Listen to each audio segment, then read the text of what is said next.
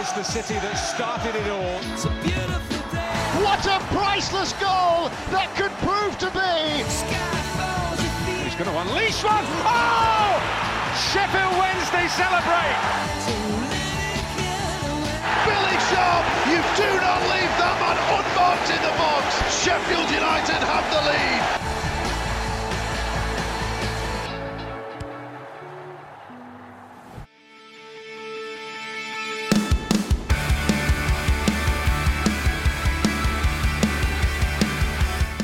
The latest football news from Sheffield and beyond. This is Shoe Football Forum. A very good evening to you. Welcome along to Tuesday night's Football Forum here on Spotify, Apple Podcasts, and Amazon Music as well for the first show in March. Uh, season is going on, isn't it? Uh, Joseph Hadfield here to guide you through the weekend's action. Uh, Josh Chapman and Connor Thorpe provide the analysis as always. Evening, gentlemen. Evening. Evening. It's the show where we discuss the Blades and the Owls, and there's all the big talking points from across British football as well. So here's what's on the agenda in the next hour. 21 and already bust. United's losing once more, and the odds really aren't in their favour after losing 2 0 at the lane to Liverpool. A game of two halves, quite literally. Wednesday take three points and chuck them in the bin, going from two up to one down in a madhouse for their fans, losing 3 2 at Luton. In the top stories, as Connor's cat gets involved, a no score snore draw on your Sunday afternoon, Chelsea and Man U dish out a nil nil. And with the non league season being curtailed for the second time in two years, we chat to the oldest football club in the world on that and their plans for the new stadium. We also turn our attention to the midweek action as it's yet another double header on Football Forum with United up first hosting Villa then straight after, up the A61, you'll find Wednesday welcome Rotherham, who themselves will have come over the A61 02. As of the round of unpredictable, uh, Connor, well, is he still on top? Short answer, yes. On Spotify, Apple Podcasts, Amazon Music, and on your smart speaker. Alexa, play Shoe Football Forum. We are still Sheffield Hallam's number one football show. This is Football Forum. And it's live. So thanks for joining us for Football Forum here on this Tuesday evening, or whenever it is that you're listening back to us, all four of us this evening. Um, and it is quiz question time. It's been a while, and uh, it's my turn this week. Now, uh, for those of uh, people who follow United and Wednesday, uh, there have been uh, some stats going around quite recently of the combined season, and uh, this being the second worst season for Sheffield United and Wednesday combined in one aspect and the worst overall in other aspects. And the quiz question for this week uh, does concern United and Wednesday. In the 1975 76 season, United finished bottom of the old First Division. Wednesday just survived relegation in the old Third Division. And what I'm looking for, gentlemen, is out of the 44 games that both United and Wednesday played away that's away from home, so not at Bramall Lane or Hillsborough. How many games combined did they lose? In which season was that, sorry? The 1975 76 season. How many games combined did Sheffield United and Wednesday lose? I remember it well. I think we all did. So, so there was 44 away games between us, yeah? 44 away games, correct, because Wednesday played 23 and United played 21. I'm get my maths right. 21. They played 21, that's correct. Um, this is back when uh, the old First Division contained 22 teams, I think it was. Yes, it was because uh, United finished bottom. So that is your quiz question. Uh, funny you should know because obviously uh, United uh, Wednesday, in fact, they won the amount of uh, away games in that season, and the answer was naught. So, uh, so there's thinking for you. and we will give you that answer at the end of the show. And cracking on with the action, we're going to start with United this week because well, uh, it, it, goes from bad to worse and then even worse for United at the moment. Rock bottom of the Premier League. I, have said this intro about I must have said it about 20 times so far this series. But United, yep, 20 defeats in the Premier League so far this season. And they had Liverpool to contend with next, but obviously Liverpool in equally bad form with the amount of injuries they'd racked up. United, well, would this be a chance for three points or maybe even one, even though they pretty much knew where they're going to be heading come May? Commentary at Bramall Lane comes from Andy Giddins. Then Trent Alexander Arnold shoots, blocked on the edge of the penalty area by Norwood at point blank range, and then Alexander Arnold smuggles his way to the byline. Shooting chance as Liverpool fire the ball into the bottom corner, and it's Curtis Jones who was just there to arrow in the shot past Aaron Ramsdale. The Sheffield United players immediately went to the match officials to complain. They are questioning, I assume, whether the ball went out of play, but the match official John Moss has turned to the penalty spot and gone, no, the goal stands. Here's Firmino dropping his shoulder left and then right, and then Jones back to Firmino on the edge of the box. Lovely build up play. Mane takes the challenge to Firmino, beats two, still going. Firmino! And the deflection beat Ramsdale, who committed to make the save one way, but it went the other. And Bobby Firmino has scored for Liverpool against Sheffield United as the reigning champions make it 2 0. So Sheffield United there up against Liverpool. Connor has the details. Yeah, it was Sheffield United's 21st defeat in 26 games, and it's just a miserable season that continues to go from bad to worse, really. But they were always going to be up against it against Liverpool, and you know, with the without Chris Basham, Jack O'Connell, and John Egan, it's the first time that those three have been ruled out since United won promotion to the Premier League. So it was always going to be difficult, and Liverpool have had injuries themselves, but they still called on the quality of Sadio Mane, Mohamed Salah, and Roberto Firmino in their front three. Uh, but it was a midfielder who opened the scoring in the second half after Aaron Ramsdale kept the Blades in it before the break.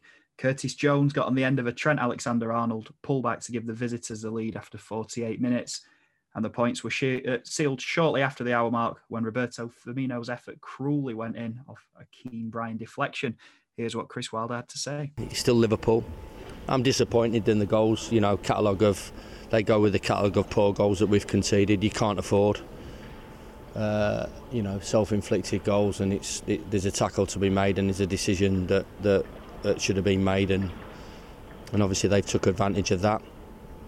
Um, the second goal, we've got enough bodies around around around the ball to make a to make contact, and, and, and we haven't, and it's deflected, and yeah, we have created a, a, a couple of bits. I, I think it'll, as I've said before, um, it is Liverpool. We're never going to have 55 60% possession. It's never going to be this new one is it? Expected goals that you know you, you know they've had we'll have more expected goals than them. It's always going to be a tough game for us. If we're absolutely flying if all my best players are at the top of the game which are not and we've got um, uh, a settled side um, that's playing um, with a consistency which obviously we, we, we, we've not but we still made it interesting. We still made it tight at times, and we still had opportunities to to get something from the game. So, Chappers, another defeat for United. I suppose if you look at this one in isolation, you're always up against it, and I suppose you can't be too critical.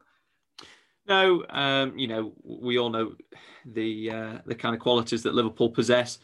It was in, well, it was it was an interesting one going into the game form wise. I think we were actually above Liverpool in the form table. I think we were 18th and they were 19th on one of the last times that I looked. So that was one of those that you didn't really expect um, to see. Um, but you know, Liverpool had been in, in a dire run of form recently, but obviously then we came along and they probably gift well gifted them three points. Another for me, another mistake. First goal, we all stand watching because we think the ball's gone out from Alexander Arnold. And regardless of whether whether you think it's gone out or not, United have got to play, learn to play to the whistle. Similar situation last season when we played Newcastle at home. Um, and we were all expecting an offside flag that never came. We all stopped playing, and um, I can't remember who was that went to put it in. Was it Shelvey or I can't remember who it was actually. Um, I think it was Shelvey. Yeah, yeah. You know, we, we've got to start playing to the whistle, and whether we thought it went out or not, that's bit, you know, completely irrelevant in the grand scheme of things. But we all stood watching. Curtis James, great finish, bottom corner. Um, not a great deal you can do about that. Second goal, yeah, like you say, it's a cruel deflection off Kean Bryan, who I actually thought played quite quite well um, in the most makeshift of makeshift back threes that you could possibly get of Ethan Ampadu, Phil Jagielka. 38 year old Phil Jagielka is, is now affectionately known as, you can't just call him Phil Jagielka anymore. Um, and uh, Kean Bryan, who, like I said, I thought played well. Um, unlucky deflection. Um, and one that did actually cost the goal because replays showed that it was uh, it was going wide from Firmino, wide of the far post. Um, but yeah, a disappointing evening overall. A game that I didn't expect to win or even get anything out of, but it's just very depressing just watching your team constantly lose week in week out, as I'm sure you can testify when you're watching a Wednesday play away, Connor. Well, yeah, absolutely. I suppose we'll we'll come to a positive now before maybe tackling a few negatives. Uh, mm. Aaron Ramsdale has turned it around in recent weeks for United. Again, he was in good form. He made some fantastic saves in that first half. It was just Ramsdale keeping Liverpool out and keeping the scores level. To be fair, um, how do you, what do you make of his progress after coming under quite a lot of criticism earlier this season? Yeah, Chris Wilder alluded to that earlier in his in his press conference um, ahead of tomorrow's game against Villa. Um, that Ramsdale's he has took quite a bit of hammer this season, and rightly so. Um, I think both Ramsdale, Wilder, and players and fans alike probably recognise that the hammer uh, Ramsdale's took has been has been fairly valid. Uh, but you know, in, in, recent weeks, he has played a lot, lot better. Um, he's, his shot stopping has been a lot better. He's he seems to have started commanding his area a little bit more. Um, and I don't really know what it is that's changed him. To be honest, I think he he spoke after the game on uh, on Sunday and said that whilst you know start of the season he was getting you know he was hearing a lot of negative things. He, he's been trying to push those out of his head. Um, and really just concentrate on his game. But yeah, he made some excellent saves on on Sunday night. Really did, like you said, Connor kept us in it really first half. Um, not that I thought United defended particularly badly, uh, but you know what Liverpool are like going forward. They get they break so quickly and they get in behind you in an absolute flash. And when you've got 38 year old Phil Jagielka centre half, um, you know it's always going to be a bit of trouble against players like Mane and Firmino. Um, but yeah, made some excellent saves first half. Really did keep us in it. Um, and you know continued that into the second half. Couldn't really do anything about either of the goals, uh, especially the second goal. You know you can't really do a great deal about deflection like that, which has completely altered the course of the ball. Um, but yeah, played well, and, and hopefully you can you know carry on that kind of form to, to, to the end of the season. It'd be nice for him to get a couple more clean sheets. Obviously, they've been very few and far between this season. Only I think he's only got one in the Premier League this season, which is uh, not a great record. Probably not helped at times by the amount of individual mistakes that United have made this season, um, or collective mistakes you know, not helped by the players in front of him. But yeah, he'll be hoping that he can pick up some more clean sheets um, up until the close season. I suppose United were never going to stop Liverpool creating chances when you look at, like you said, the back three that was available, the front three that Liverpool have got, and just the way that United have defended as a team this season. But I suppose one thing from from the outside looking in that I thought United could have done a bit more of. Every time that the ball sort of went up in the air to McBurnie, the ball went in behind. I thought Kabak and Phillips looked a bit nervous. Do you, do you think that if Ollie Burke had started, it might have been a little bit of a different story? I'm, I mean, I'm not trying to say he's the best footballer in the world, but just that pure pace running in behind, being able to stretch that defensive line, sort of little and large, not little and large, but large and quick combination between McBurnie and, and Burke, really causing them a lot of problems because it it had to be ultra direct from Sheffield United to be able to cause Liverpool problems. I felt. Yeah, it, it, wasn't a game where United could really play through play through the thirds um, and take advantage of some of United's passing range that we, we have seen in recent well short passing range that we've seen in recent seasons. It was never going to be that kind of game, and I think you're right. That game for me was crying out for an Ollie Burke figure. He did eventually come on um, in the second half, but it was just a little bit too little, too late. And I think that's been my one criticism of, of United in recent weeks, uh, of many, admittedly, that I think while this team selection and, and tactical choices have been a little bit questionable at times, I just, and I think it was it was evident against Liverpool on Sunday. We didn't really start playing until we until we conceded. Um, you know, we set up in a way where we were clearly, you know, trying to limit Liverpool and you know try and stay in the game, which I can understand against you know against Liverpool against the champions. I, I, I get that, but you know to only then start playing and start causing Liverpool a few issues after you've have gone behind, then I just I don't really understand that. Like I say, you got two young lads at centre half. Kabak's only played was that his second or third game. Obviously, had an absolute horror show against Leicester. Um, you got Adrian in goal, who has been known to throw a goal away every once in a while. Um, and I just thought it was a prime opportunity to, like you say, send those long balls forward, get McBurnie underneath them, who I thought actually did that quite well throughout the game on Sunday night. and get Burt to chase onto him. we saw it when Burt came on that he was getting him behind so easily, and he makes it look so effort, effortless to get past players at times. Um, and I just didn't really understand why that didn't happen from the outset. Uh, but like I say, I, that's my one criticism, main criticism recently. I've been a bit critical of, of Wilder's team selections and tactical choices, and I think that was just another example of that.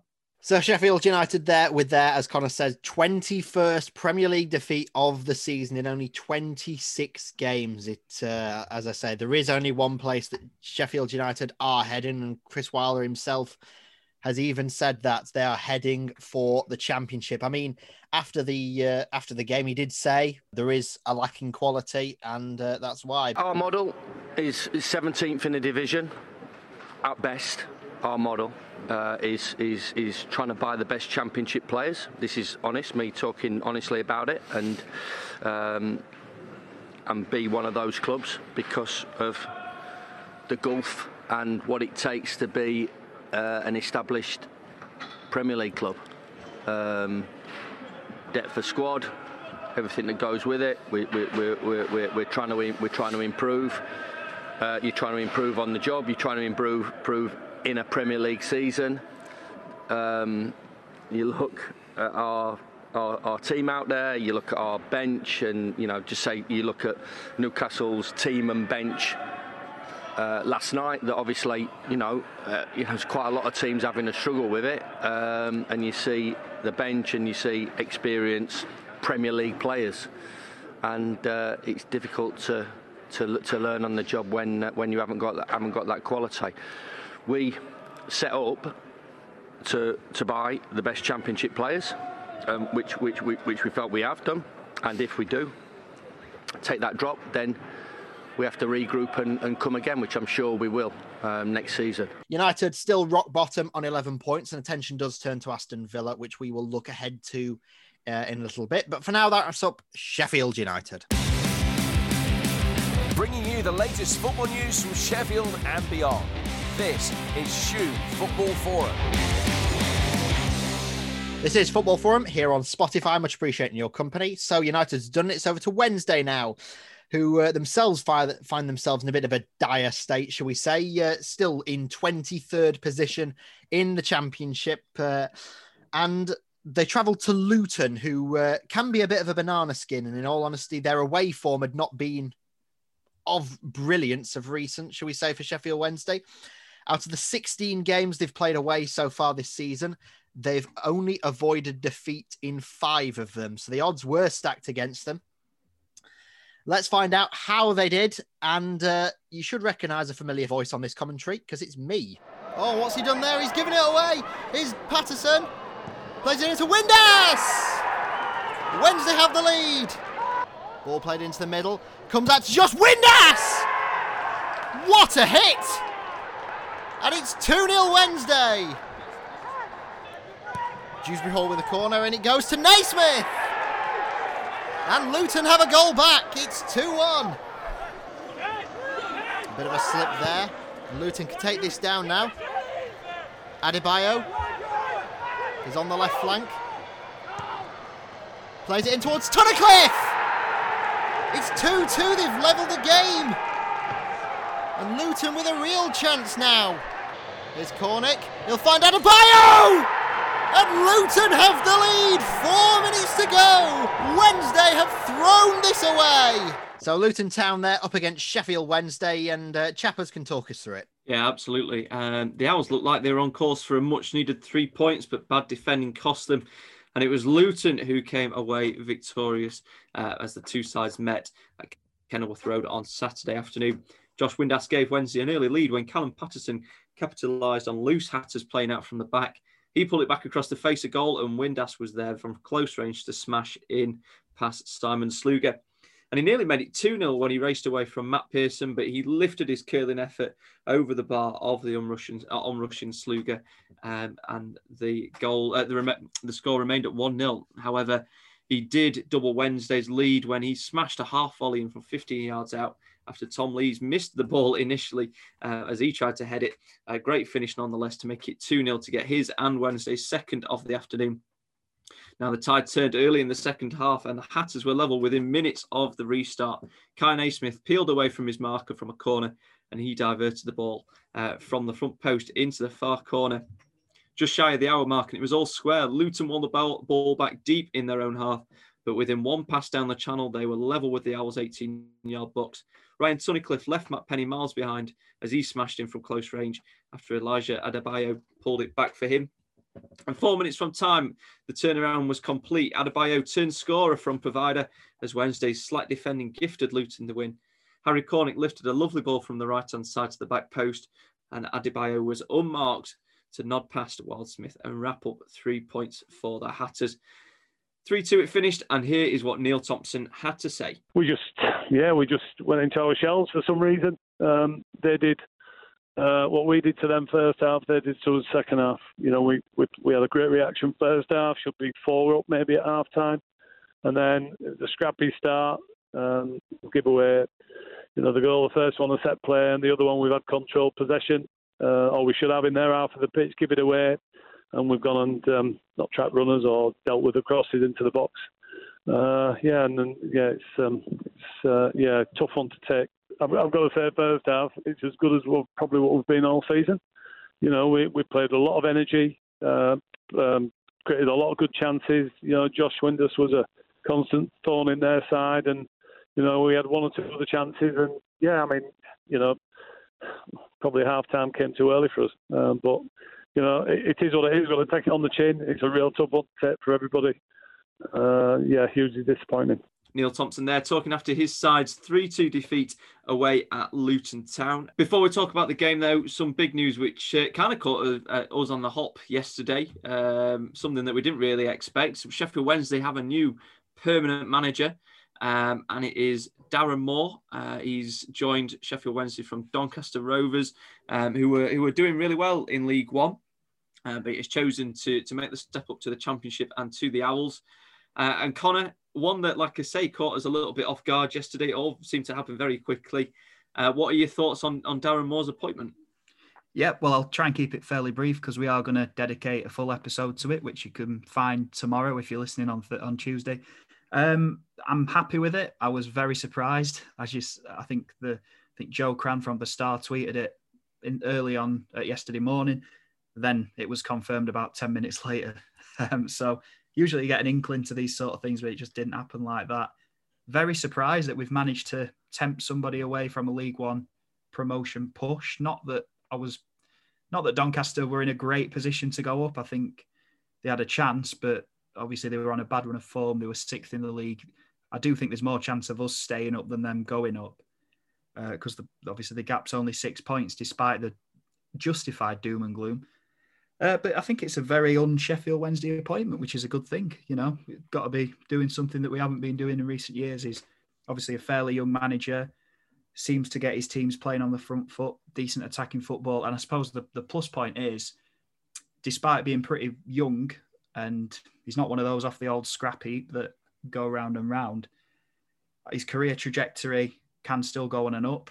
Um, I think he's learning more and more, but in his short time, he's actually got experience of guiding a team, not to safety, but a team who were in a much worse position than us, 10 points adrift in the Premier League, losing one of the next six or seven games, I think it was, winning three. It actually doubled West Brom's win uh, wins tally in that short space of time. So he's got experience of coming in to a side completely low in confidence, managing to turn it around. And although he didn't keep West Brom up, if he does a similar sort of upturn with Wednesday, that that should keep us up because we're six points away and there's more games to do it over. Um, then the other side is he's got championship experience with West Brom. Okay, he had a really good squad and didn't didn't look like he was going to take them up, but he did a, a reasonable job can probably say it was a little bit harsh that he got sacked. Maybe should have been able to see the season out there. Um, although Slaven Bilic coming in was was obviously the right move in the end. Um, and also he's got experience in League One. If we do go down, I think that's got to be the key thing. If we get relegated, I think we've got to stick with him. We can't change manager again. And for all that I'll criticise Chansiri, one of the completely false narratives that's been so widely accepted recently is that Chansiri is a trigger happy chairman because he's not. He's only sacked one manager earlier than you'd expect. You think of Gary Monk, he gave him plenty of time. He gave Jos Luhukay plenty of time. And he gave Carlos plenty of time as well. Um, and fans were actually calling for those three to be sacked a lot longer uh, before than than they actually did. So I think he will give him next season as long as it's not a complete disaster. Uh, I think that's got to be the way forward because if if he if we do go down, I think you back him to be able to get us into a promotion challenge for next season. Well, bringing us back down to earth with a bump, uh, Luton obviously on Saturday, three-two defeat in the end. And Connor, game of two halves. Let's start on the first half.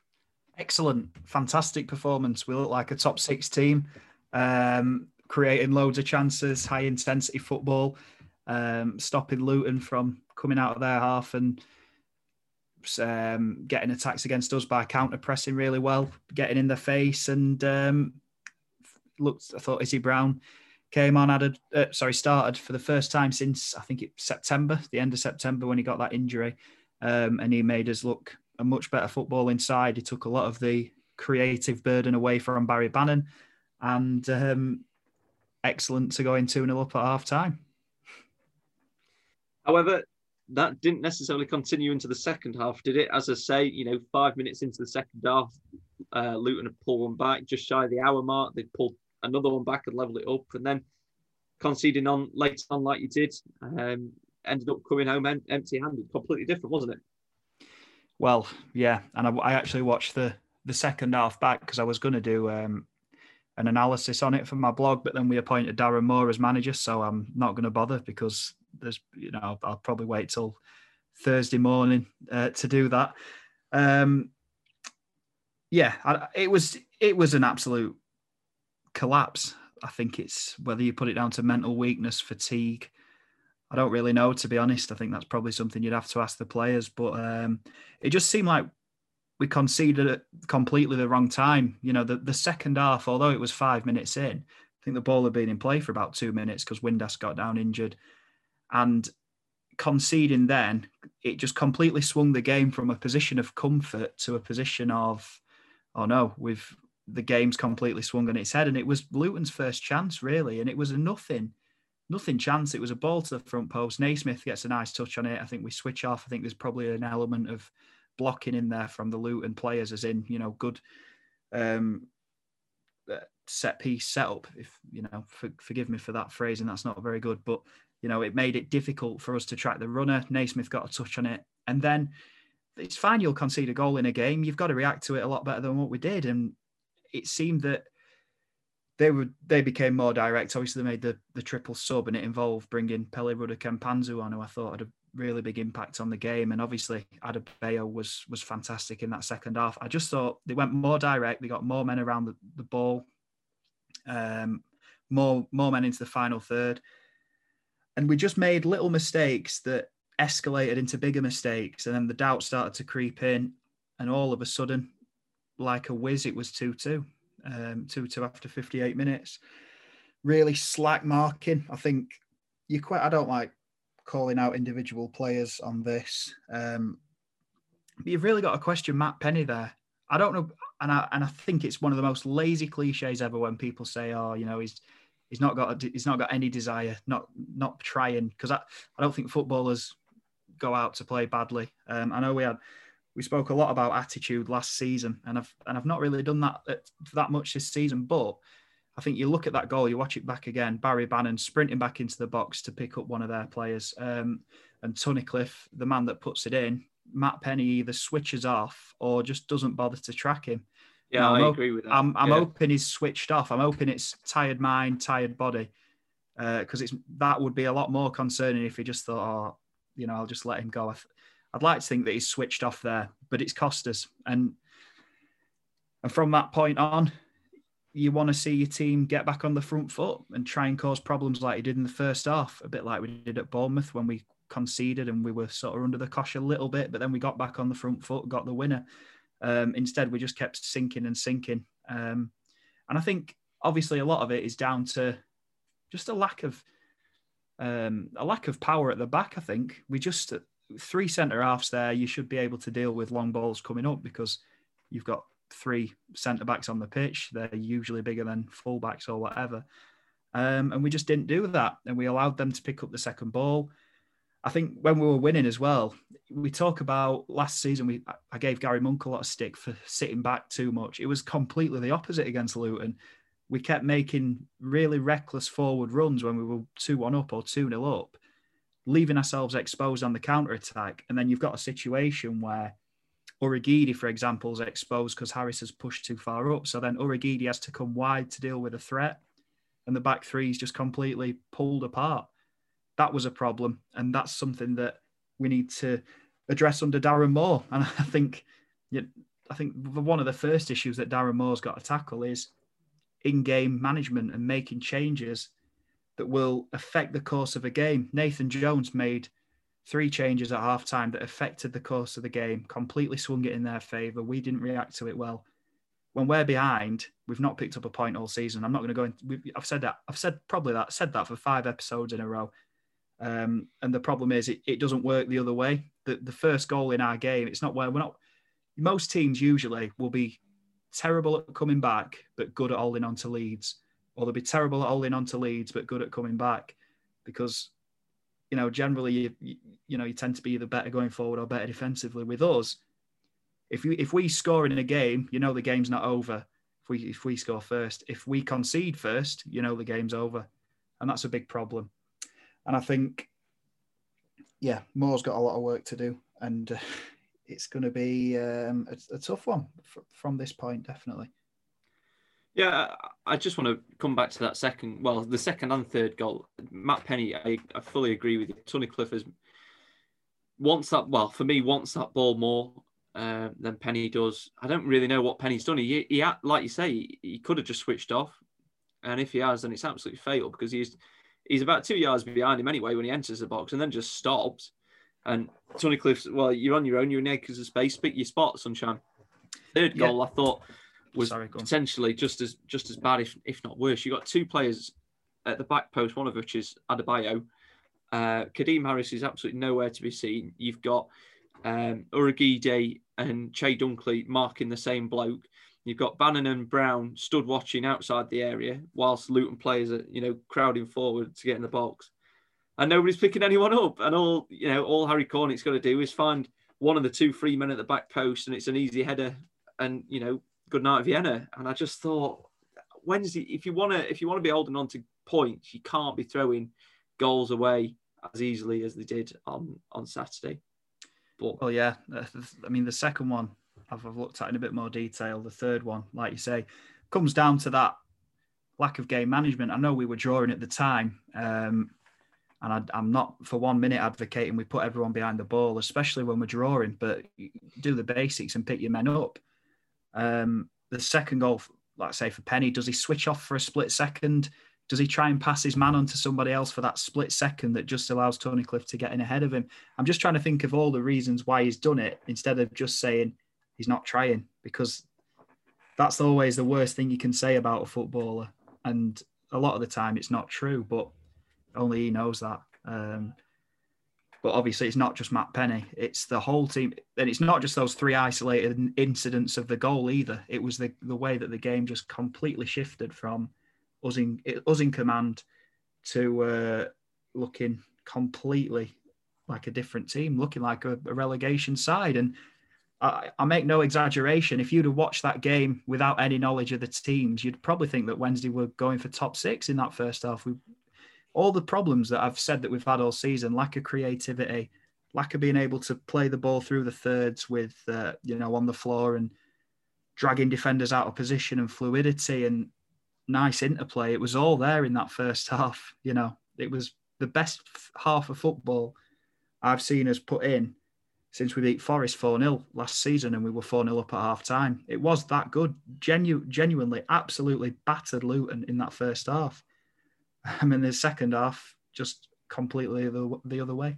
So Sheffield Wednesday there with uh, with a three two defeat, and uh, because Chappers didn't fancy a go, I'm gonna go have a go um, with that 86 minute winner from Elijah Anulu Wapo Alu Wafaranmi Alu Watomi Alu Walana Ayo Mikulaihin Adebayo. Not bad.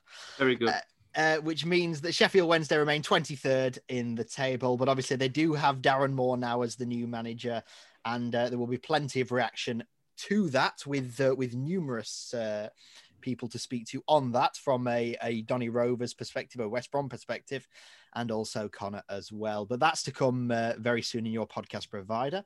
Wednesday's next task is the big one against Rotherham United tomorrow night, 23rd against 22nd, and Darren Moore's first game in charge. And we will preview that in a little bit. Uh, but with United and Wednesday done, it's over now to our regional correspondent who has uh, all the latest from across South Yorkshire and North Derbyshire, including Darren Moore's final game as Donny Boss. And uh, it's over to Chappers with this week's local roundup. Absolutely. And first of all, we are going to start in the Championship. Where else? I'm going to start with Barnsley, and they are on an exceptional run of form at the moment, and that continued as they hosted uh, Millwall on Saturday. Cauley Woodrow opened the scoring before. Um, well, before you could even say go. Uh, two minutes on the clock, uh, and Woodrow had opened the score in there. Uh, he really is in fine form this season. However, shortly after, Mason Bennett pulled one back for Millwall, uh, and that's how that first half ended. It was 1 1 at half time. But the Reds went and won it through Michael Helik just on the stroke of the hour mark. Uh, his goal uh, made it a 2 1 victory for Barnsley. That is now five wins in a row for Valérien Ismaël's side, and they currently sit seventh in the Championship table. They're only one point uh, behind Bournemouth and do have a game in hand on them and Reading above them too. Uh, it's a great position for Barnsley at the minute. Staying in the Championship, and Rotherham United, while they played host to Reading, Pipeline Reading at the New York Stadium at the weekend. However, it was a disappointing afternoon for Paul Warne's side. And Michael Morrison scored the goals, uh, the game's only goal in the 26th minute as Reading wrapped up a 1-0 victory uh, away from home. That result leaves Rotherham uh, without a win. Uh, in fact, without a point in their last five games, they've lost five games in a, a row now. Rotherham, uh, albeit some of them have been have been well, they've all been one goal scorelines, um, so very very close. But five in a row that they've now lost, uh, and they are currently five points adrift of safety. But they do currently have two games in hand on Birmingham City, who are the team above them. Uh, moving down into League One, and as you say, uh, Darren Moore's last game in charge uh, of Donny Rovers, or what turned out to be anyway, and it uh, it was a disappointing one uh, in the end. Donny's form has really dropped off a uh, dropped off a cliff of late. they were going great guns, but they've really started dropping some points recently, and that was the same story at the weekend. Alan Judge.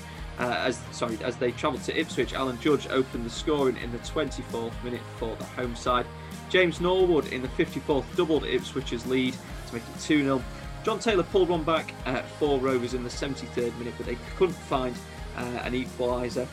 That's now five games without a win uh, for Donny Rovers. Andy Butler has been placed uh, into charge of the uh, first team until the end of the season, and uh, he has the task of trying to maintain or pick up some pick up some results they currently sit sixth in the League One table. They've got a few games in hand on teams above them. In fact, they've got four games in hand on Hull. Uh, they currently sit sixth, like I say, with 49 points, and they are two points inside the relegation. Uh, sorry, inside the playoff spots. And finally, moving down into the National League, Chesterfield. Well, they travelled across the Pennines to Stockport, Stockport County. And uh, despite Chesterfield's incredible run under James Rowe, unfortunately, it did come to an end at the weekend. They were 2 0, uh, they were beaten 2 0 uh, away at Stockport County. Uh, James Jennings scored the uh, first goal in the 60th minute, sorry, in the 59th minute, and Alex Reid wrapped up a 2 0 victory for Stockport in the 80th minute. That result leaves Chesterfield currently sitting 16th in the National League table, but due to the congested nature, they are only seven points off the playoffs. Uh, and that was the first time that they'd lost in the league since the 5th of January. So, some excellent, uh, excellent form for Chesterfield, but that did come to an end at the weekend as they lost to Stockport County. This is Sheffield Hallam's number one football show. This is SHU Football Forum. Football Forum here on Spotify and uh, etc. Thanks for joining us. Now into the top stories, and we're going to take a little bit of a break as uh, as we chat non-league with the world's oldest football club. The big news that came out in the last week or so was that non-league season for the second time in two years has been declared. Uh, well, has been ended early, shall we say? Uh, all the uh, the steps below um, below the National League, uh, shall we say. And uh, one team that is affected uh, is our local side. Um, obviously, not United and Wednesday, a little bit further down from Sheffield, but it is Sheffield themselves. Everyone uh, now, Sheffield United have been in the Premier League, go on about calling Sheffield United Sheffield. No, that's not correct. This is Sheffield, the world's oldest football club. And uh, Richard Sheldon is the general manager of Sheffield FC, and he joins us. Uh, morning, Richard. Morning. How are we doing? I'm very well, thanks. Glad you are as well, and great to have you with us on the program.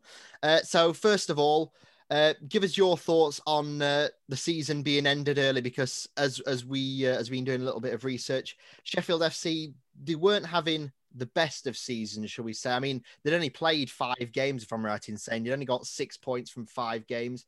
Uh, I think it was third bottom of the table. Uh, but what what's your thoughts on the season for the second time in two years? As I say, being called ended early.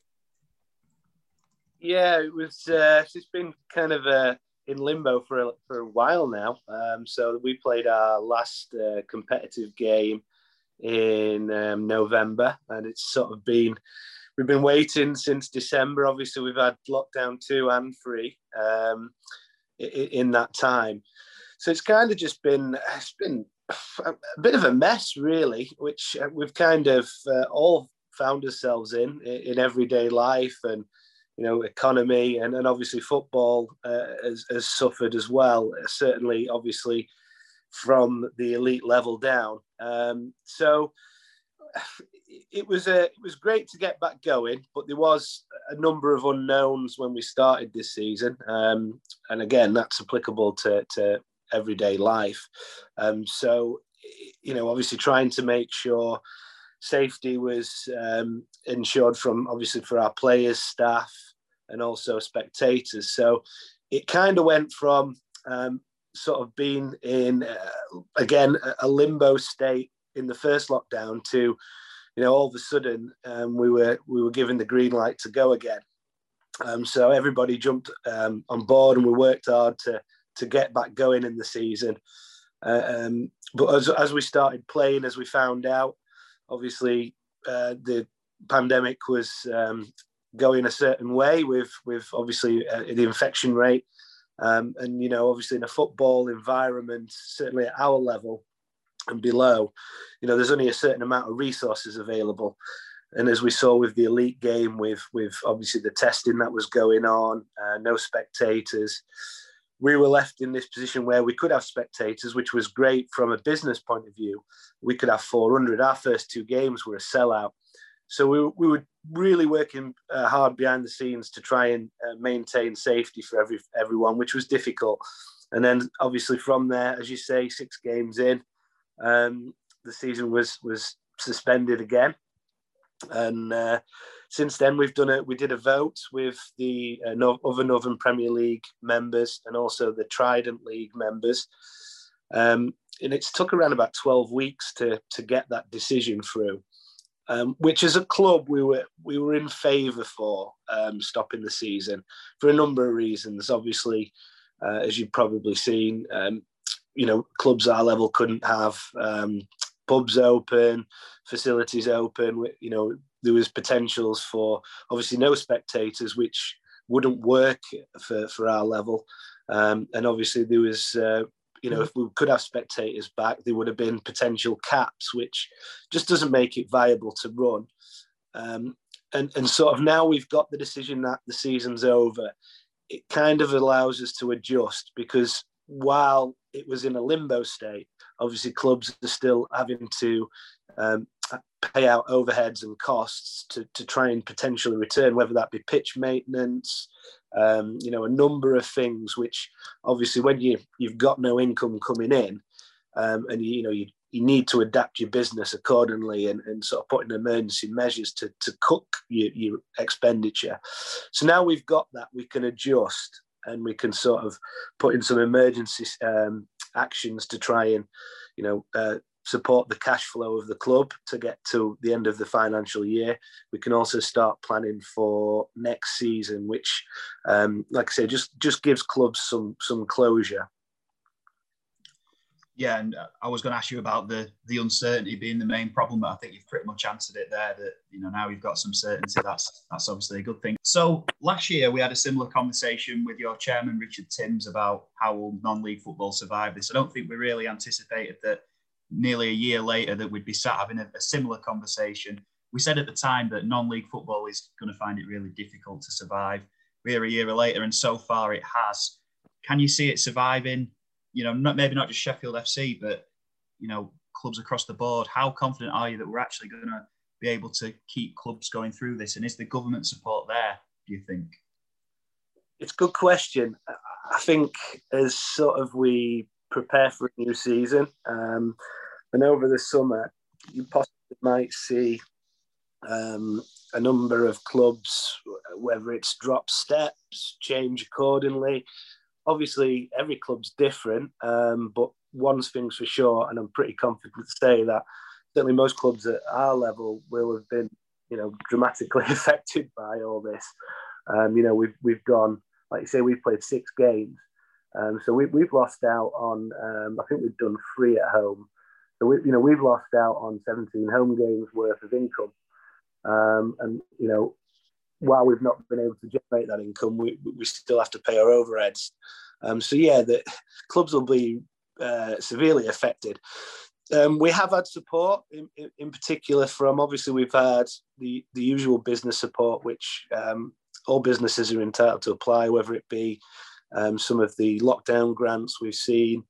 Um, you know, we've had kickbacks on his rates. Um, we have had support from the Football Foundation, um, which again has, has been available to uh, all clubs at our level and below. And, um, you know, we've had uh, a winter survival uh, package, which you've probably seen in the media, which the, the, club has qualified for, which is is vital and, and it's been a big help. But, you know, the, the it's the damage is severe for sure. And, you know, how, how clubs, obviously, to get through this financial year, um, is one thing, but then you've obviously start, got to start rebuilding for, for another season. And it, it's probably at that point clubs will be reviewing on you know how much damage has been done, and and the key thing is is is how the clubs go forward, and, and how they operate. You know, and it's going to affect uh, budgets and and um, you know cutting costs and, and how clubs operate as a whole. So it'll be an interesting sort of um, you know next three to six months to see how that landscape unfolds. Obviously, I'm confident you know we'll return and, and there'll be plenty of clubs at this level, um, you know, and, and, below that still managed to keep going, uh, and you know that's down to the great work of, of obviously volunteers and, and club employees and, and making it all tick. But I'm pretty confident the landscape will will adjust uh, in some form or another, and we might potentially, you know, see a couple of casualties with clubs. Another bit of news that's come through uh, in the past couple of days regarding Sheffield FC is uh, this announcement that uh, they're planning to build um, a new 4,000 seat stadium. Um, it's a, well, the, the plan is it's based at the Sheffield Transport Sports Club at the moment, which is uh, just off Meadowhead Roundabout. Um, now, Richard, tell us a little bit about the stadium proposals. Yeah, so there's a lot of work going on behind the scenes. Obviously, we've we've got to a position where um, we've been able to release them um, initial plans uh, for the stadium. Um, so it, obviously, there's there's a number of things still to be done in in the background, um, and we'll be releasing future updates as as we get them. Um, but obviously, that's um, obviously what you've seen in in the local press uh, and on the club's um, social media and comms is is obviously the the initial proposal, which I'm sure you agree looks great, and it will offer um, you obviously better facilities for the club. It, it, allows us to try and look at other avenues, um, obviously to try and help the club become more sustainable. Um, but ultimately offer facilities for club and community use, um, which which uh, is obviously massive and, and you know we, have got a number of facilities in Sheffield which, which clubs utilise. So, you know, the more facilities you've got to to encourage um, people to get involved with the game and try and grow the game and pr- promote health and well-being is the bet is obviously uh, the idea behind it all and, and obviously allows the club to to try and go forward and, and expand its operations really. So yeah there's you know there's like i say there's still a lot of work to be done behind the scenes. Chairman uh, richard timms is is um, trying to knit, knit a lot of it together. Um, so but yeah we're, we're hoping to to have a further uh, statement release sort of as we go on to, into the year because there's still a couple of things to be dotted off um, before we can sort of you know get to that stage of releasing that announcement but really exciting news for the club for sure and obviously you've been playing your football in Dronfield well since I've been able to watch Sheffield FC. I think my first game was 2009. I've been on and off, so I don't actually know how long you've been playing there, but it's long. It's long enough for for you to feel a bit detached from Sheffield. I guess. How important will that be to be playing football back in the city again? Yeah, I mean, Dronfield's been been great for the club. So the club bought the ground in, in 2001, and as you know, you've been to see matches there, and obviously there's a coach and horses where you can get a great pint, and you know, uh, the, the, ground's been great for the club. The, one of one of the the slight issues we do have with with the ground um, is is facilities basically, and and uh, the availability to to expand on that ground. Um, you know, so it's no no disrespect to Dronfield. We we love where we are, um, but you you've kind of hit the nail on the head.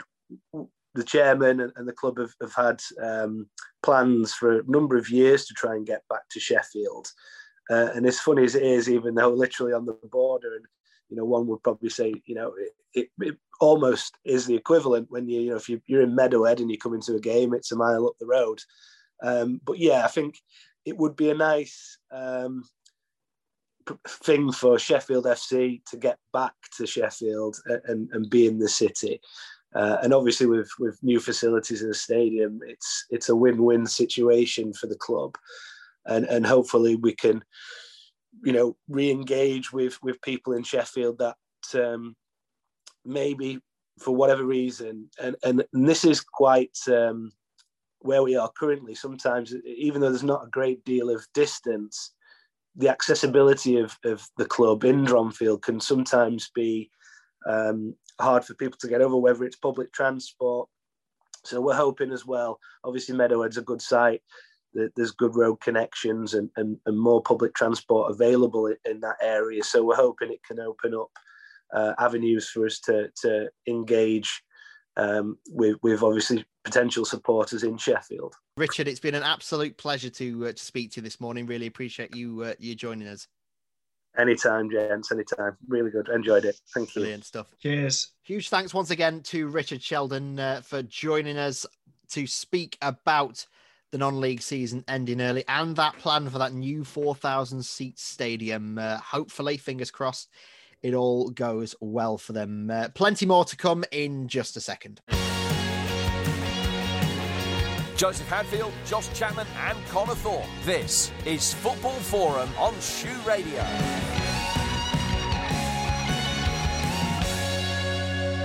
You're with Football Forum for the latest edition of the program. Much appreciating your company.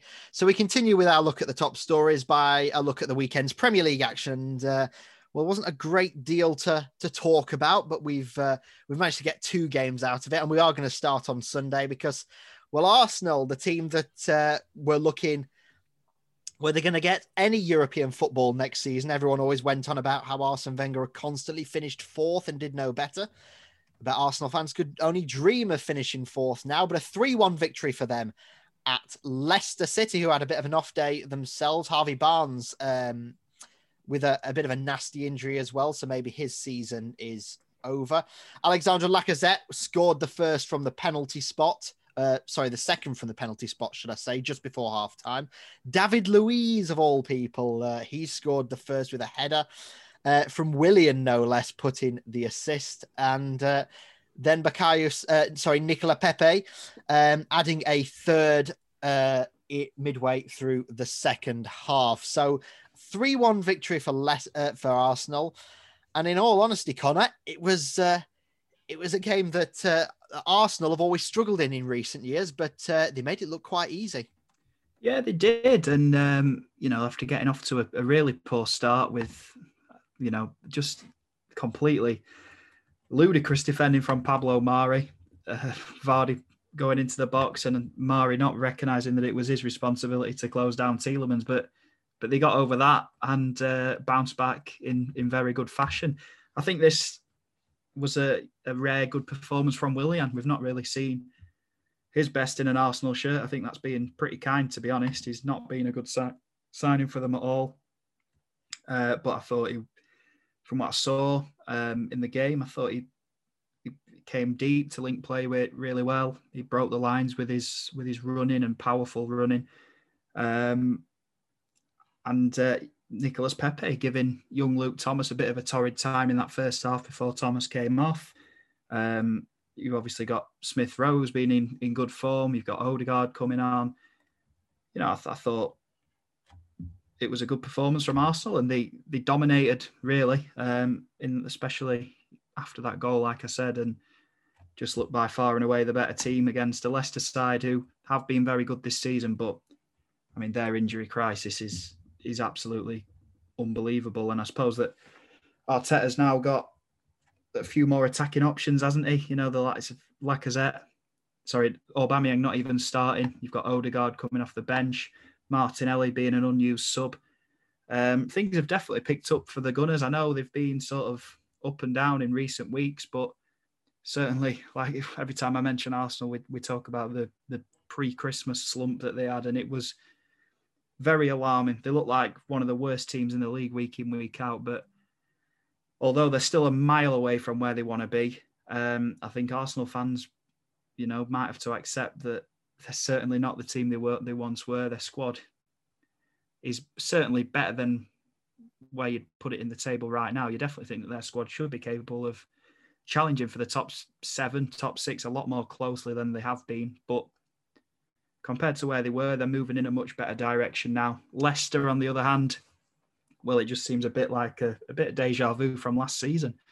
Looked really, really good in that first half of this season and, and, a, and a bit beyond that as well. Then they had a lot of injuries, um, didn't really have the necessary depth to cover. And whilst they have got more, a lot more depth this season, the injury crisis this season's worse. I think they could be without 14 players for the Burnley game. And you just look at some of those names as well. Fofana, who was coming and done brilliantly, Wes Morgan, Evans hopped off at the weekend, Harvey Barnes, who I'm pretty gutted for, to be honest. I was hoping that he was going to be able to um, finish on a good run to end the season and maybe even get himself into the Euro squad. And with the way that he's going, the pace he offers, big shame for him. You've got James Justin, and that is just, well, pretty, even though I'm not a Leicester fan, it's pretty heartbreaking to, to see a lad who's done so well for them, so versatile. Again, would have been a good option for England he's done his ACL, and who knows what kind of player he'll come back. You've obviously got Maddison, Perez, Praet. And then Vardy's not really fully fit at the minute, and Pereira's just coming back. They've had so many injuries, and I think it was a performance that looked really jaded, and they looked they lacked any sort of intensity. I think the back line dropped off too much. There was too much space for Arsenal to play. And I looked at that, I'm thinking, well, why are Leicester not pressing? Why are they sat so deep? And you've suppose you've got to sympathise with the situation. They're playing, they've been playing Europa League games. There's not been the opportunity for rotation because there's been so many games with not many players fit, and it, and it's not going to get any better for them really. I, you know, they've got Burnley coming up in midweek. I think that's going to be a really tough game, despite Burnley not being in great form because of how many injuries they've got and how much. You know, we talk about Brendan Rodgers has got quite a. They play quite intense style of football. You know, they like to press and maybe it's taken its toll. I don't know why the the injuries have come, and I suppose it is a lot to do with the season being so many games over a short space of time. But it's really difficult for them, and um, I just don't want them to fade away like they did last season. But I think there's a very good chance that that could happen. Well, one team who's not fading away is uh, West Ham United. They did uh, fantastically so far this season, and uh, they did lose 2 1 at the weekend against Manchester City. Uh, but not a bad performance nonetheless. Run you through some of the other scores from the weekend. Villa with a 1 0 victory over Leeds, and it had to be Anwar El Ghazi with the goal. Um, we all remember uh, when he got that red card for uh, apparently headbutting Bamford, even though Bamford did what he does best and dives around rolling on the floor. Um, Newcastle United with a 1 1 draw against Wolves. West Brom in that bizarre game against Brighton with Lee Mason uh, giving a goal, blowing the whistle twice, giving it, not giving it, VAR giving it, not giving it. And uh, Brighton also missed two penalties. So uh, that shows their luck. Uh, Palace and Fulham with an open note on Sunday. We've already mentioned United's 2 0 defeat. Spurs with a 4 0 thumping of Burnley. Gareth Bale with a couple of goals as well. And then Everton, 1 0 victors over Southampton last night. And Chelsea Man United, the big game of the weekend that we're all building up to, chappers and then it's a note.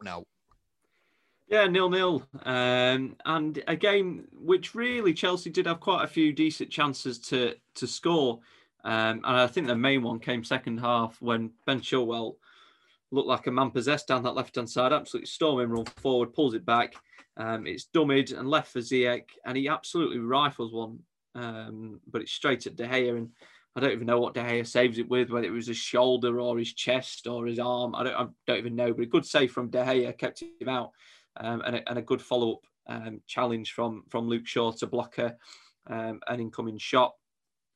Um, but Man United, uh, you know, defensively are are very good against top six teams and well, big six teams, I should say. And, and I'm I'm shaming, uh, unashamedly stealing this from Connor that in, in Man United's last four Premier League games against big six sides, they've they've all finished nil nil. They've obviously not conceded a goal. Admittedly, not I scored said, one I think. either. Don't quote me on no, that. I, one, no, no, no. I did. Did you it. did you research it? it? Yeah, nice I did check it, and you are right. Um, well, the one before, I think they lost one 0 and then the one before that they lost six one. So I think that's probably a, a conscious call, isn't it? yeah, yeah. But those four games, you look at Arsenal when they played Arsenal away, that finished nil nil back at the end of January. Played Liverpool away, in the middle of January, as we all expected. Obviously, that finished nil nil. Of course, it did. Um, and then when they played Man City at home um, back in December, that finished nil nil as well. So defensively, Man United actually fairly solid against, uh, well, very solid against the big six teams. Um, like I said, Chelsea had the better chances, um, but couldn't find couldn't find a way through. Now Chelsea have only lost twice um, in the Premier League this year. So have Man United. So both teams in, in very good form. Thomas Tuchel seems to have I don't want to say turn Chelsea around because I, I don't think they were doing overly badly before he came in. Um, but obviously they, they drew um, against Man United at the weekend, drew the game before, so they've not won in a couple of games now. I don't think they'll be overly worried. Man United do love a draw at the minute. They've, they've drawn three of the last five. Still sitting second. They're currently 12 points off Man City, who for me are are this season's champions. Um, so I think for me, in the Premier League, it is currently the race for second. You've got Man United in second. Leicester in third, a point behind. Uh, and then you got West Ham in fourth, who were only five points off off Man United in second. And then you got Chelsea, Liverpool, Everton, Spurs all in there, um, all racing for the top four. So yeah, nil nil in the end. But I think Ole Gunnar Solskjaer will be very pleased with a point and uh, and a clean sheet from that one. If I could just jump in as well, sorry, I, I think Ollie, I think the way that Man United play in these games definitely suggests that Ollie is happy with a point, and um, you know that Jamie Carragher was doing a piece about it on Monday Night Football yesterday. They actually defended a lot higher than usual in, in these games, but just on the ball, they didn't really want to take many risks. They didn't want to throw too many men forward. And uh, they seemed to play a little bit within themselves in these games. And you do wonder that if they went hell for leather, how it'd end up, and it could have been a bit more interesting. Indeed. But uh, a point nonetheless for both Chelsea and Man United um, keeps up their respective uh, positions, and uh, as we say, Man United's record against the the so-called Big Six is uh, is pretty alarming. Maybe they've sort of shut up shop after that six-one Spurs defeat earlier on in the season. Anyway, that's it from the top stories, and uh, there's plenty more football just around the corner because there is a full midweek program across the Premier League and the Championship doesn't happen very often, but it, it does do this week. We'll preview both United and Wednesday in the same night in the space of four hours. And that's the previews next.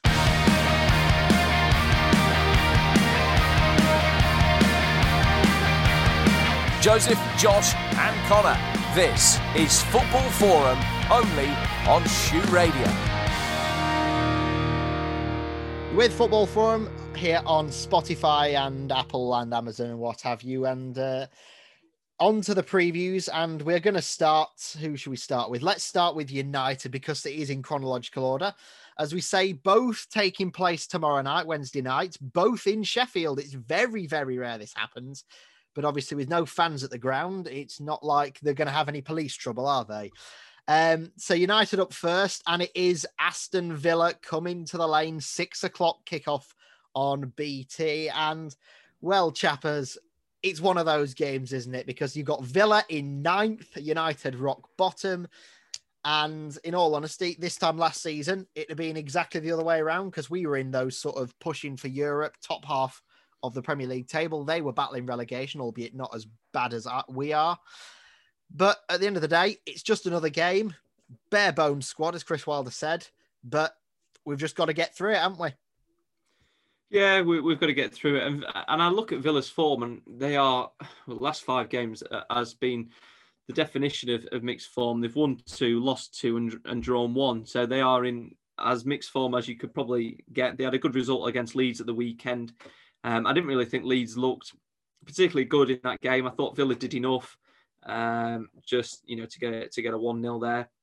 Obviously lost Leicester, lost to Leicester the week before.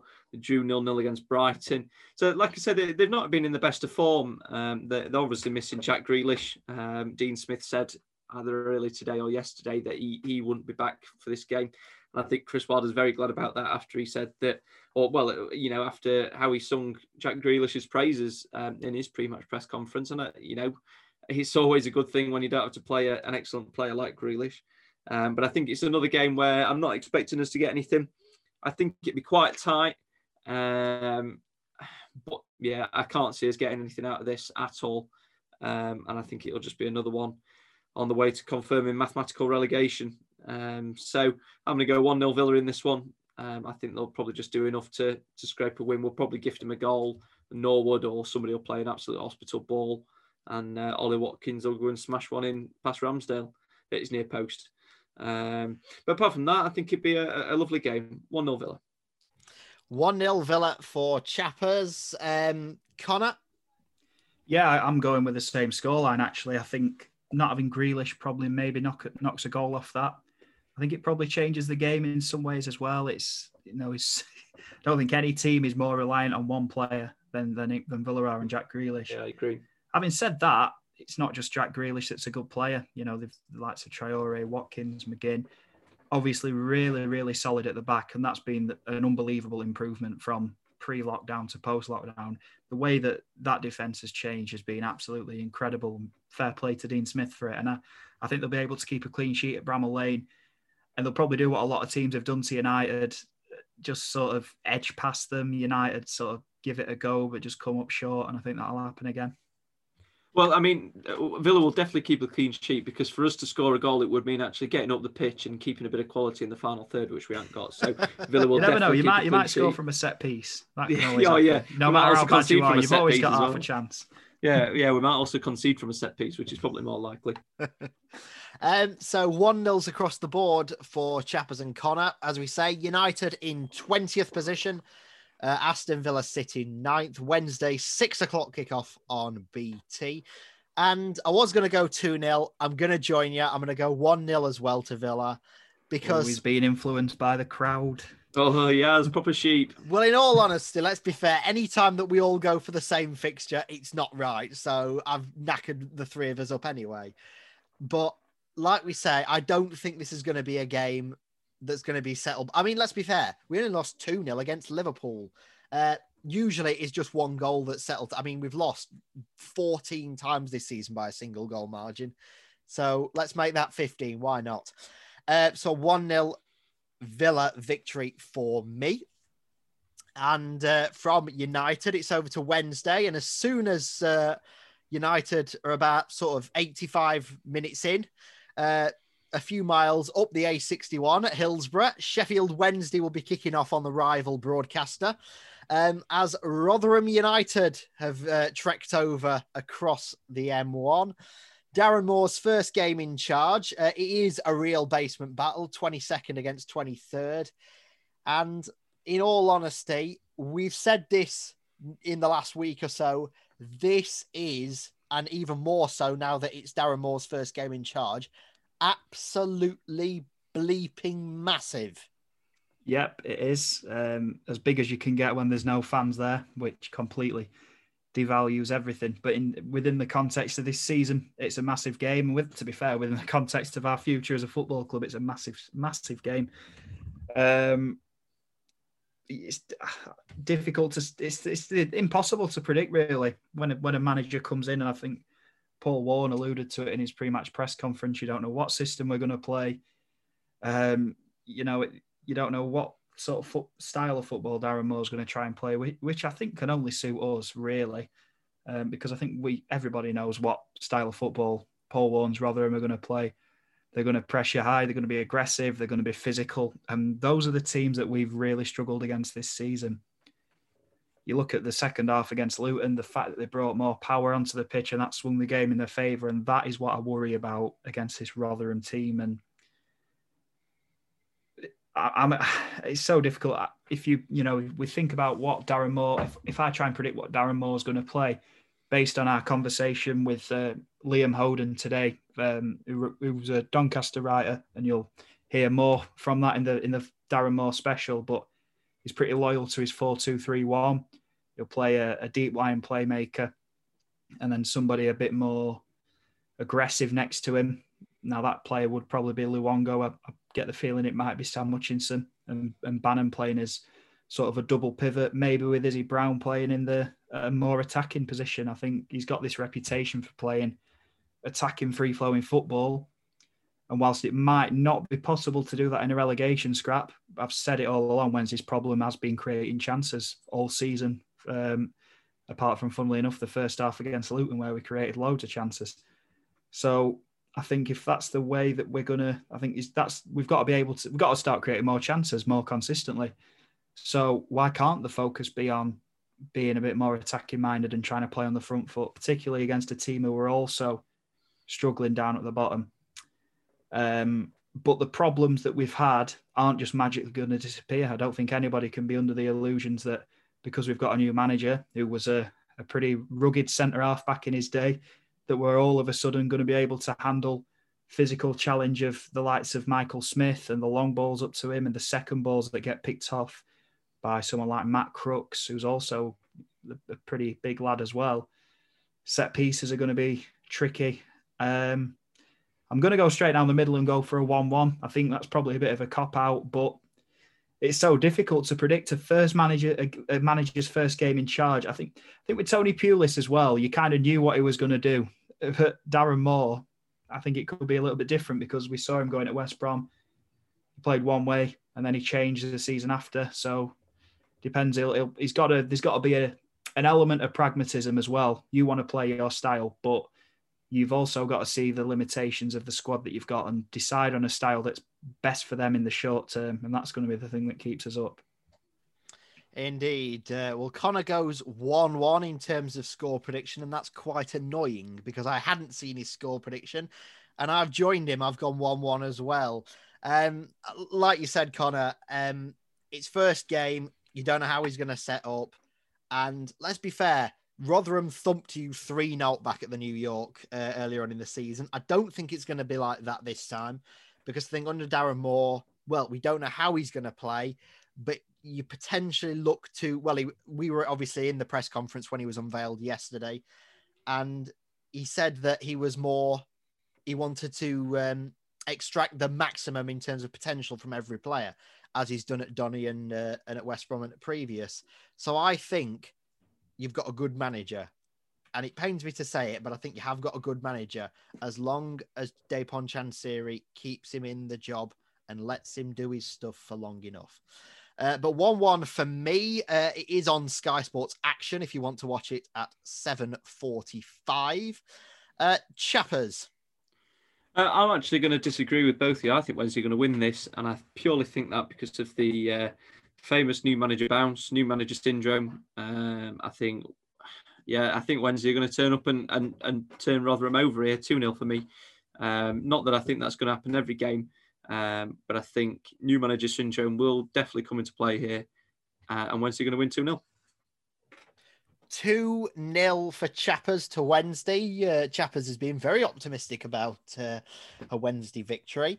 Um, but with United. Because we keep losing. Superstition for a minute. yeah, that's true. Fair enough. Um, but there is, as we say, plenty more football around the corner, and that means plenty more football for them as well. That mountain that they need to climb is getting steeper every week.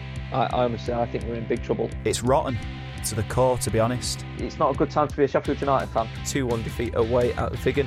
Connor, uh, Figan? Figan, Figan. I don't know. Where's that come I'm from? tired. The biggest guess. Oh, morning, mate. All right. Cheers, guys. Joseph Hadfield, Oh, goodness me. Sobozilia. Josh Chapman, Oh, wow. It was awful. Connor Thorpe, It was a, an absolutely massive win. Cardinal Reddit. Card, Cardin already. Can't believe I've just said.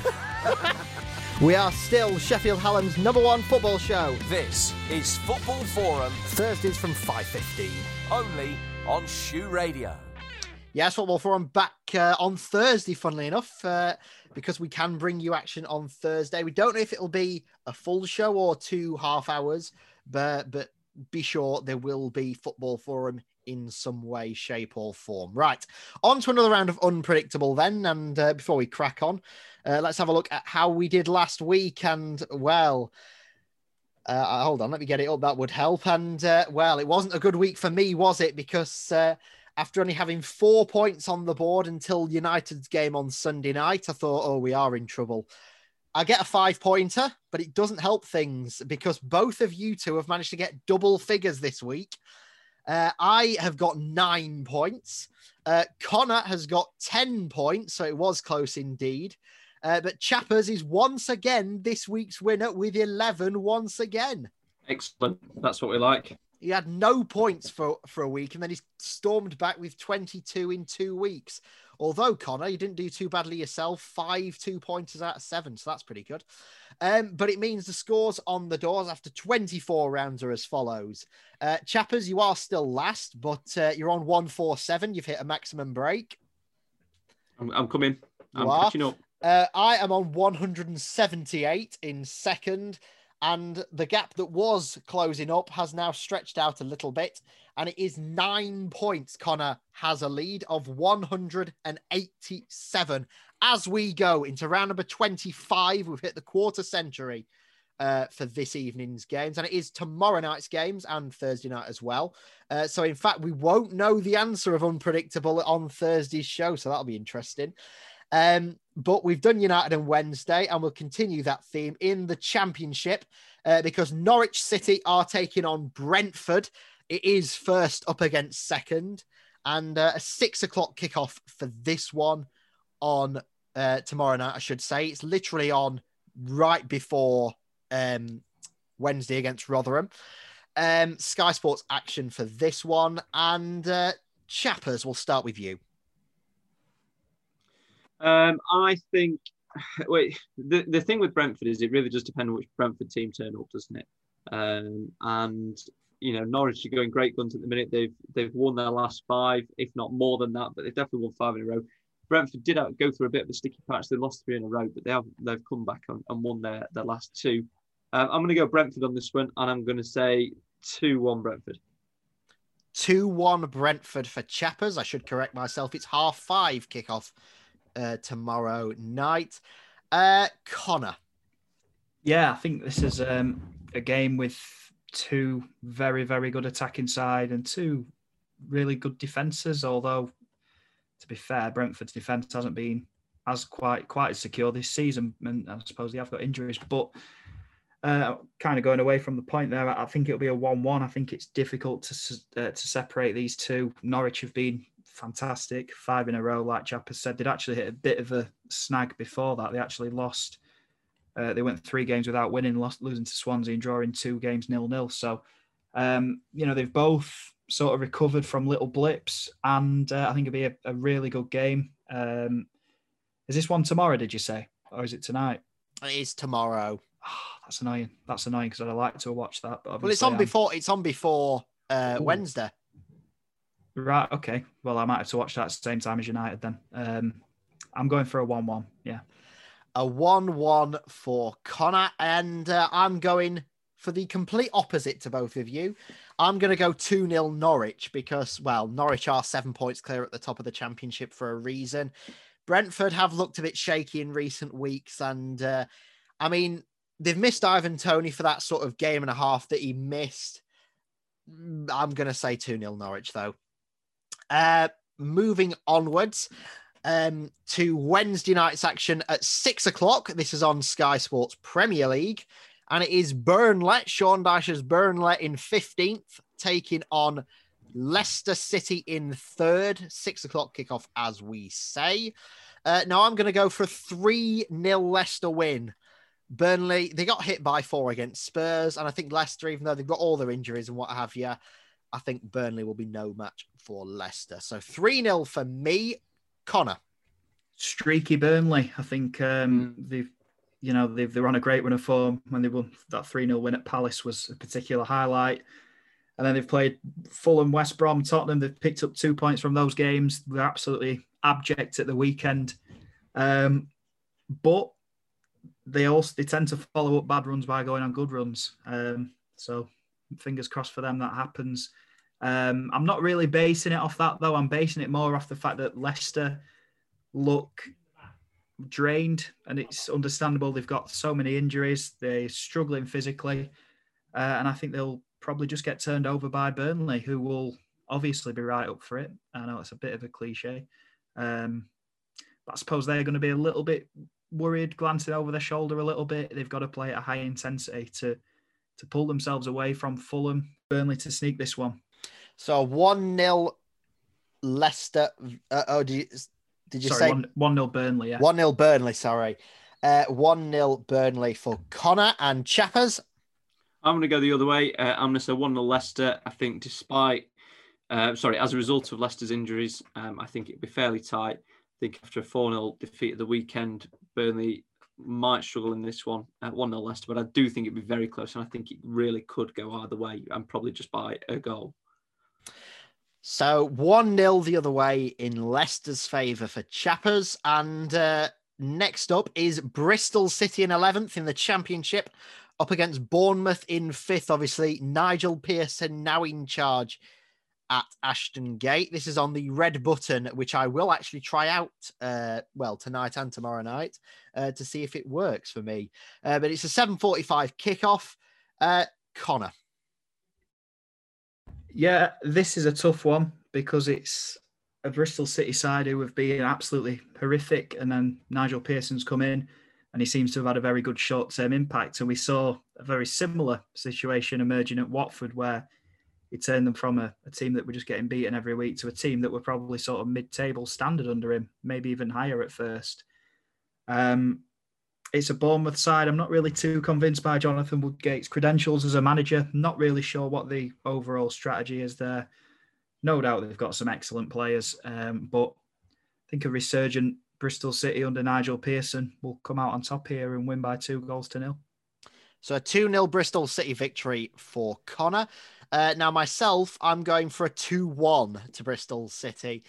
Like we say, Nigel Pearson he knows what he's doing, and I think Bournemouth, albeit they got that victory over Watford at the weekend, it was uh, well, it was in quite controversial circumstances if you take into account uh, Jefferson Lerma and a bit of dark arts. Uh, so I'm going to say 2 1 Bristol City. Chappers.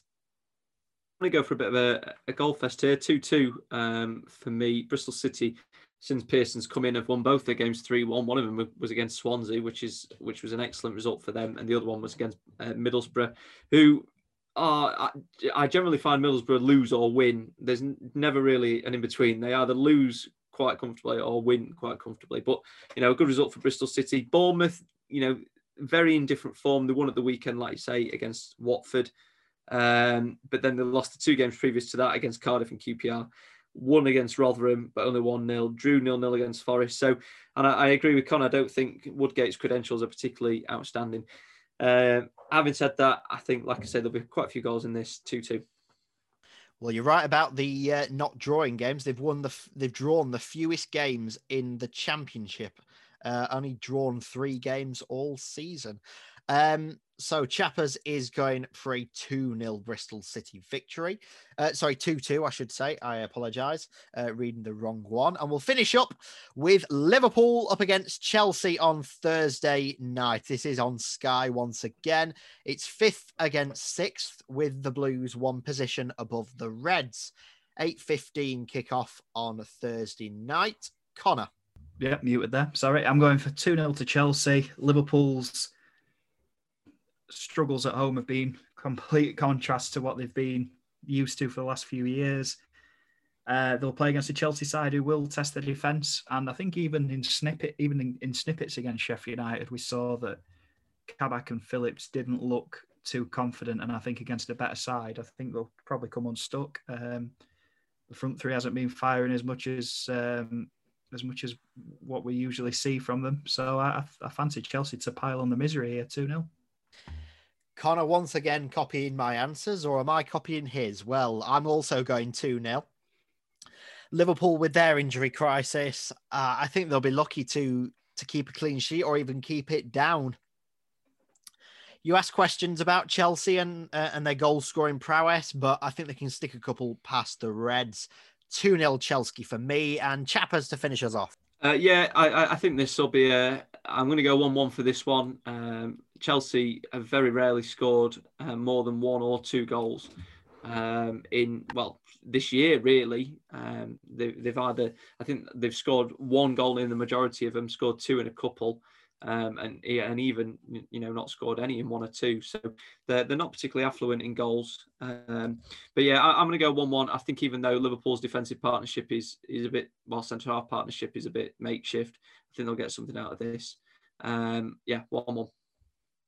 One-one for Chappers and. Uh, that's almost about it from Football Forum tonight. Just before we go, time for the quiz question and uh, it was about the 75 76 season. Big thank you to Peter A. Lehman on Twitter, who, uh, who has done all these stats. Um, so we're looking for the total amount of uh, defeats that Sheffield United and Wednesday had um, away from home in the 1975 76 season.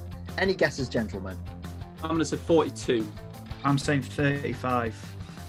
Um, 42 out of 44 games is a bit optimistic, chappers. It's well, not... I, I, thought if it were optimistic, a bad season, pessimistic, surely. Oh, pessimistic. neither of you, neither of you are right. I will tell you that. Am I, am I too high there? Too low? Uh, yeah, you're both too high. Okay, 29.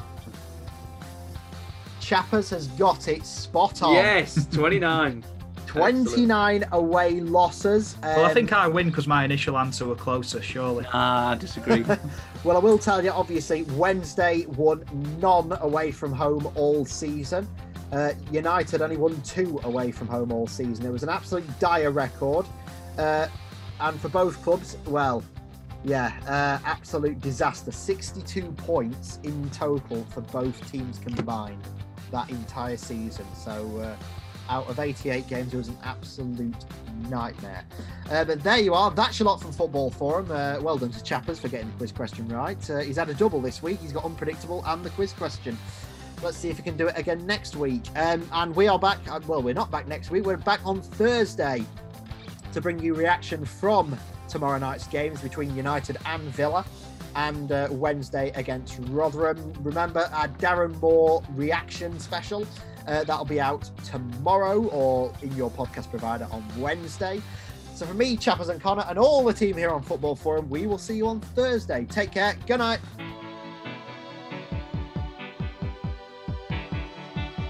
SHU Radio. Bringing you the latest football news from Sheffield and beyond. This is SHU Football Forum.